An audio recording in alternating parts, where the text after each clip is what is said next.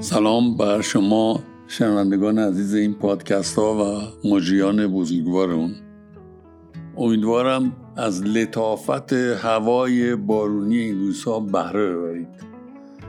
زیاد نداشتیم ولی اینی که داشتیم خیلی خوبه. موضوع پادکست این بار ما راجع به نگرانی و ترس و کی کجا چطور با چه نتایجی وجود اینها توی زندگی ما اثر گذاره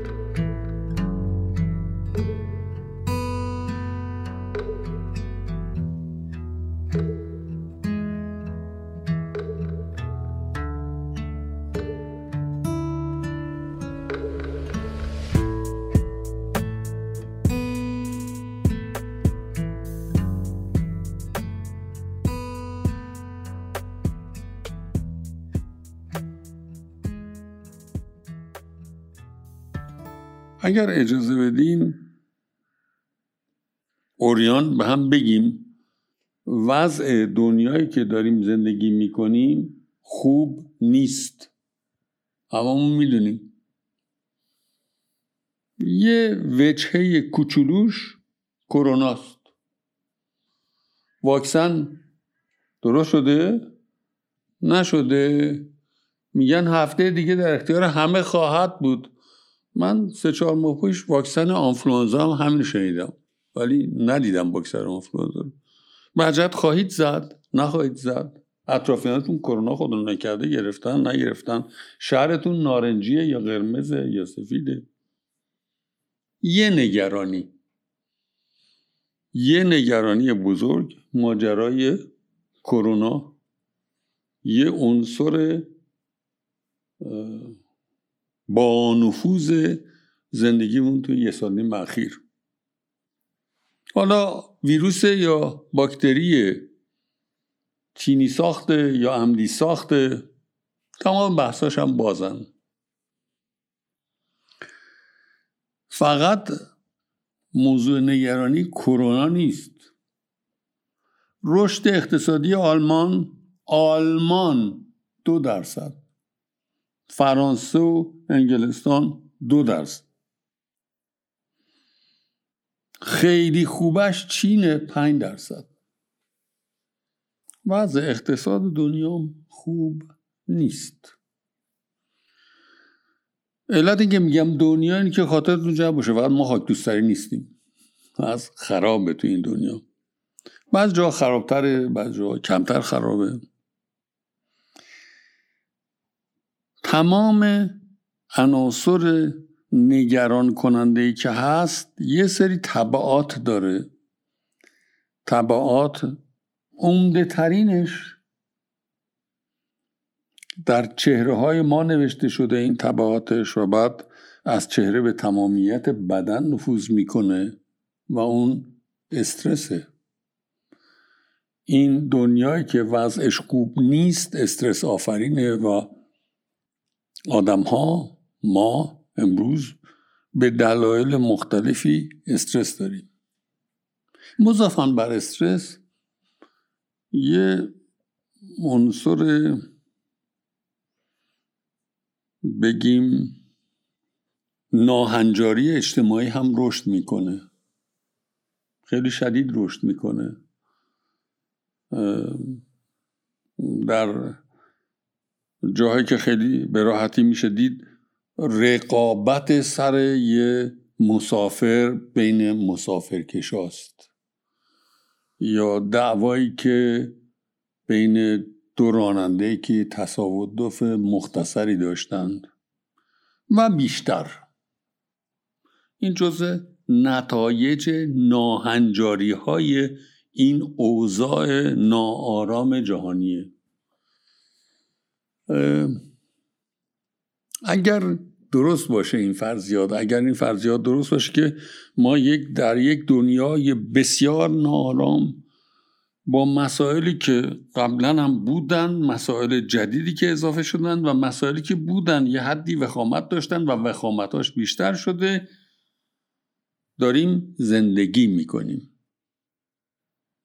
خب این ناهنجاری ها یک سری طبعات داره. در اون عاملی که گفتیم این اوضاع بد استرس آفرینه به شدت استرس هامون اضافه می‌کنه. من فکر می‌کنم بحران های موجود رو خیلی جدی باید گرفت. خیلی جدی باید گرفت و برخورد شعاری هم بهش نمیشه کرد. بحران های سختی و مدت ها وقت لازم خواهد بود که از این نشیب های اجتماعی فرنگی بیایم به خیز جدیدی. من دعوت می‌کنم از هممون که نسبت به این بحران ها آگاه باشیم نگران باشیم. نگران باشیم پس آگاه باشیم. نکته که می‌خوام خدمتتون ارز کنم دقیقا همینه. باید نگران این اوضاع بود. نگرانی اون چی که به وجود میاره در انسان به طور عادی به طور طبیعی هوشیاری بیشتریه. وقتی شما نگران یک شرایطی هستید تو اون شرایط با هوشیاری بیشتری اطراف خودتون رو برای کنش هایی که می‌خواهید انجام بدید نظاره می‌کنید. اقتصادی باشه فرهنگی باشه اجتماعی باشه. خیلی هوشیاری بیشتری دارید چون نگرانید. مطلب اول اصلی صحبت من رابطه بین نگرانی و ضرورت هوشیاری فزاینده است. نگران باشیم نتیجه این نگرانی هوشیاری بیشتر بودن به شرایط زیستمونه. بنابراین با شعارهای بیخیالگرایانه من توافقی ندارم. من فکر می‌کنم بحران ها رو باید جدی اندیشید. باید نسبت بهشون نگران بود و هوشیار. در سطح شخصی در سطح روابط عاطفی در سطح اقتصادی در هر سطح. اگر این درست باشه اگر این درست باشه که نگرانی برای انسان زاینده هوشیاری بیشتر نسبت به محیطه یه نتیجه گیری بلافاصله داره و این نتیجه گیری هست که نگرانی نتیجهش انفعال نیست. لطفا توجه کنین. نگران نسبت به محیط بودن به هیچ وجه به معنای منفعل شدن در زندگی نیست. برعکس چون نگرانیم هوشیاری خیلی بیشتر خیلی فعالانه تری لازم داریم. برای هم بقا و هم رشد.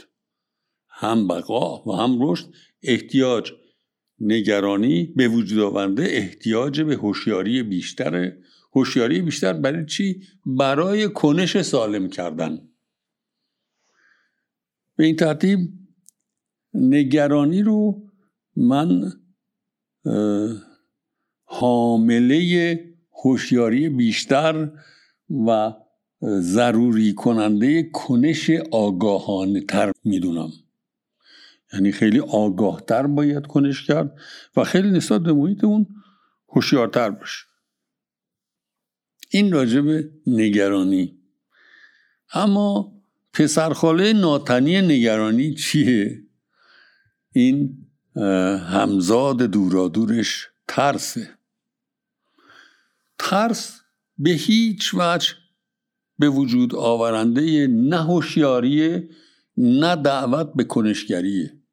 ترس یک محافظ گرایی عمیق ضد کنش به وجود میاره.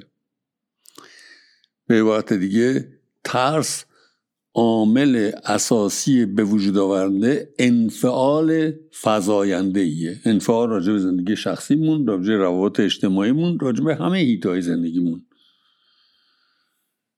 کنشگری ضرورت کنشگری ضرورت هوشیاری به علت نگرانی در شرایط بحرانه. ضد کنشگری انفعال ناشی از ترسی هست که یک محافظگری عمیق در انسان به وجود میاره. نگرانی محافظ گرایی نمیآفرینه. نگرانی هوشیاری میآفرینه برای خود آدم برای روابط آدم برای محیط آدم.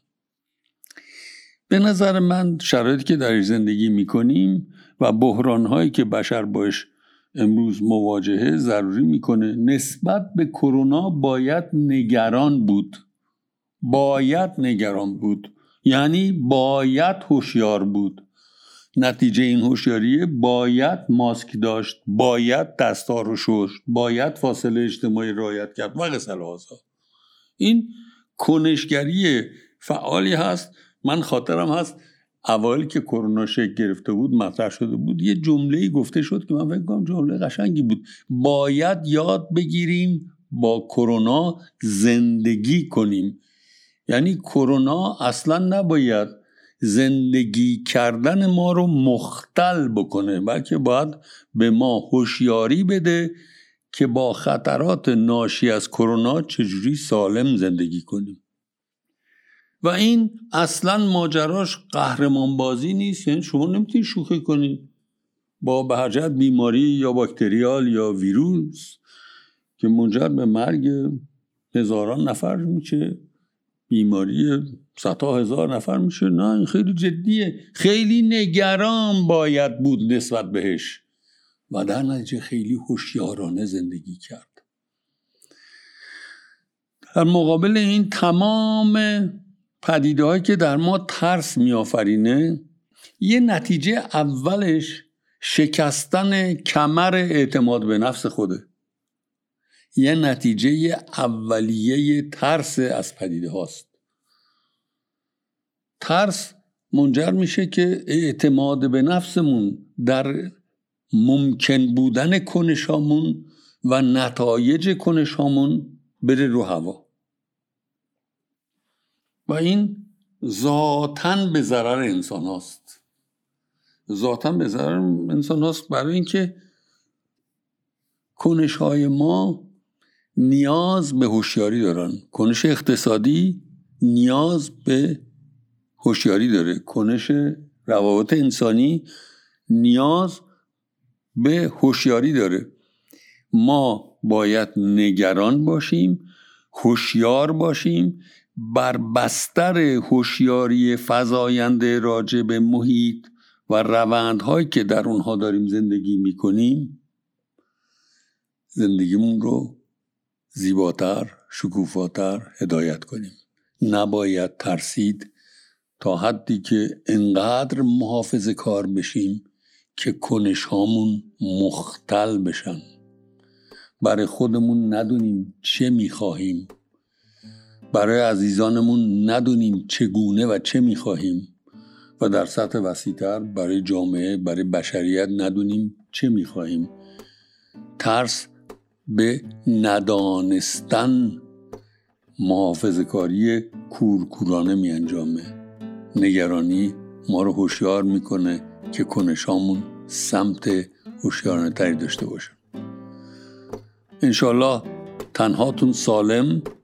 انشالله هوشیاری هاتون بیشتر و کنش هاتون و کنش هامون پرسمرتر خوش باشید.